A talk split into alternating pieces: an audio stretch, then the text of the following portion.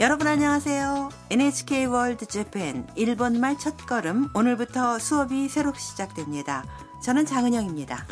네, 여러분 안녕하세요. 이용복입니다. 일본을 방문했을 때 도움이 되는 표현을 함께 즐겁게 공부하실까요? 일본의 문화와 관광 정보도 소개해 드리겠습니다. 네, 오늘은 장소를 묻는 표현을 공부하겠습니다.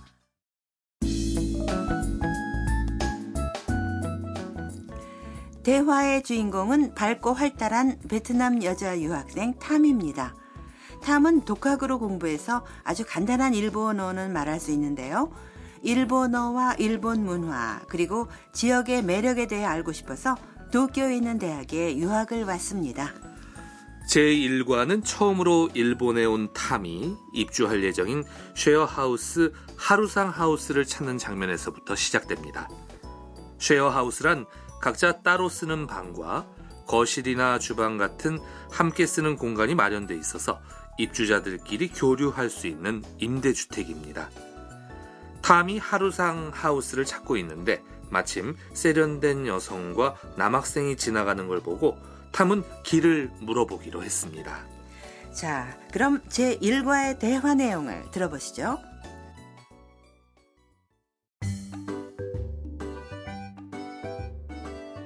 すみません春さんハウスはどこですかハルサンハウスあれ僕たちの家だよねすぐ近くです一緒に行きましょうこっちだよはいありがとうございます 그럼 내용을 확인해 볼까요? 탐이 물어봅니다. すみません 저기요, 春さんハウスはどこですか 하루상 하우스는 어디예요? 남학생인 가이토가 이렇게 말합니다. ハルサンハウス 하루상 하우스? あれ僕たちの家だよね 어, 우리가 사는 집이네. 이어서 미아라는 여성이 말합니다. すぐ近くです 바로 근처예요. 一緒に行きましょう 같이 가요. 이번에는 가이토가 말합니다. 거치다요. 이쪽이야. 탐이 이렇게 말합니다. 하이, 아리가토 고자이마스. 네, 고맙습니다. 네, 그러니까 이 두 사람은 하루상 하우스에 사는 사람들이군요.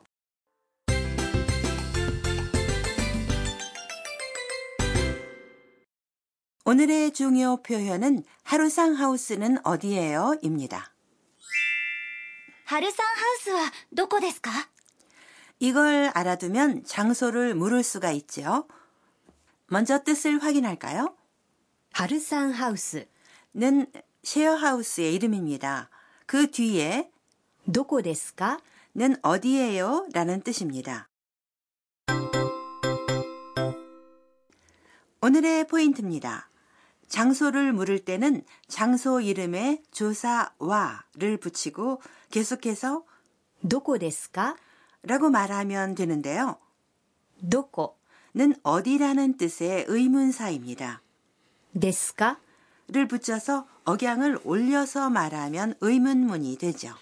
장소 다음에 와 도코데스까? 라고 하면 되는군요. 네, 그렇죠. 자, 그럼 여러분도 따라서 발음해 보세요.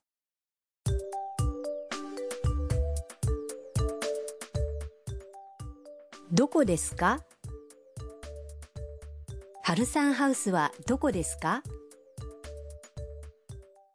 네, 잘 따라 하셨나요?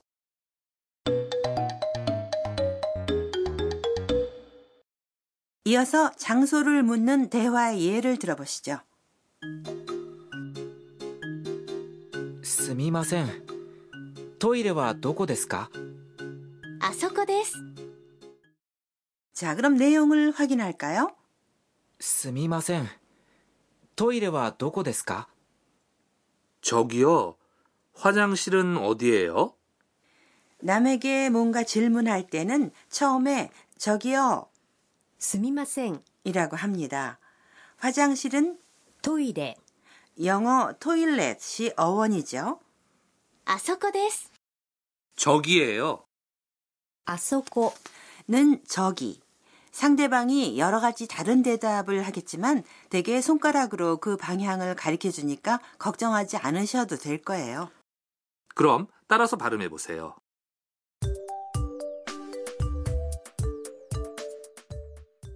どこですかトイレはどこですかすみません。トイレはどこですか すみません。トイレはどこですか 그럼 여러분도 장소를 물어보실까요? 역에 가고 싶을 때는 어떻게 말하면 될까요? 역은 駅駅 라고 합니다. 자, 말해보세요.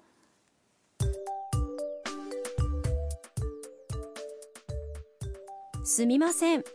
駅はどこですか すみません。駅はどこですか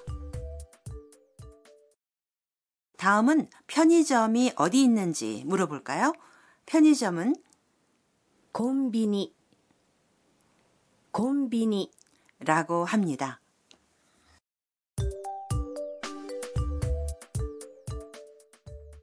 すみません。コンビニはどこで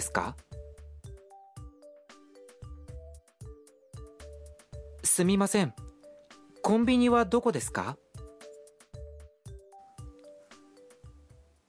네, 잘 따라 하셨어요? 오늘의 추가 표현.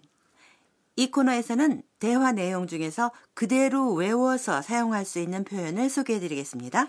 네, 오늘 표현은 탐이 한 이 말입니다. ありがとうございます。 아리가또 고자이마스는 고맙습니다라는 뜻의 감사의 표현입니다. 아리가또 라고 짧게 말할 수도 있지만요. 아리가또 고자이마스 라고 하는 게 정중한 느낌이 들죠. 그럼 여러분도 따라서 발음해 보세요.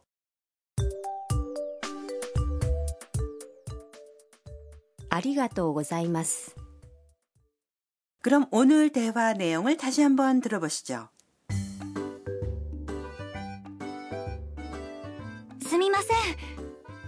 ハルさんハウスはどこですか？ハルサンハウス？あれ僕たちの家だよねすぐ近くです。一緒に行きましょう。こっちだよはい。ありがとうございます。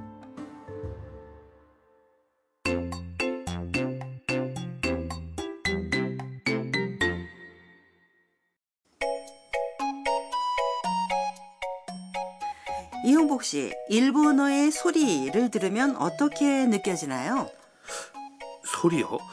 짧은 소리가 이어지는 느낌인데요. 그렇죠? 일본어의 대부분의 음절은 자음 하나와 모음 하나로 되어 있는데요.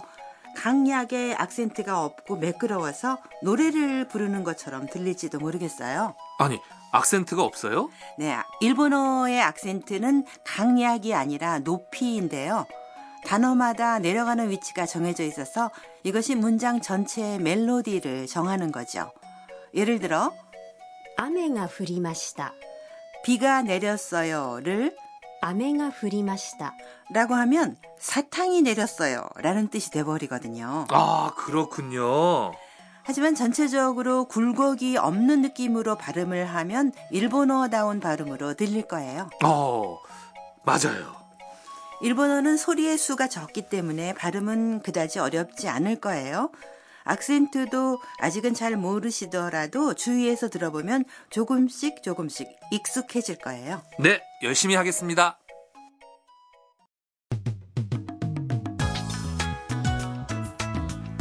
일본말 첫걸음 어떠셨습니까?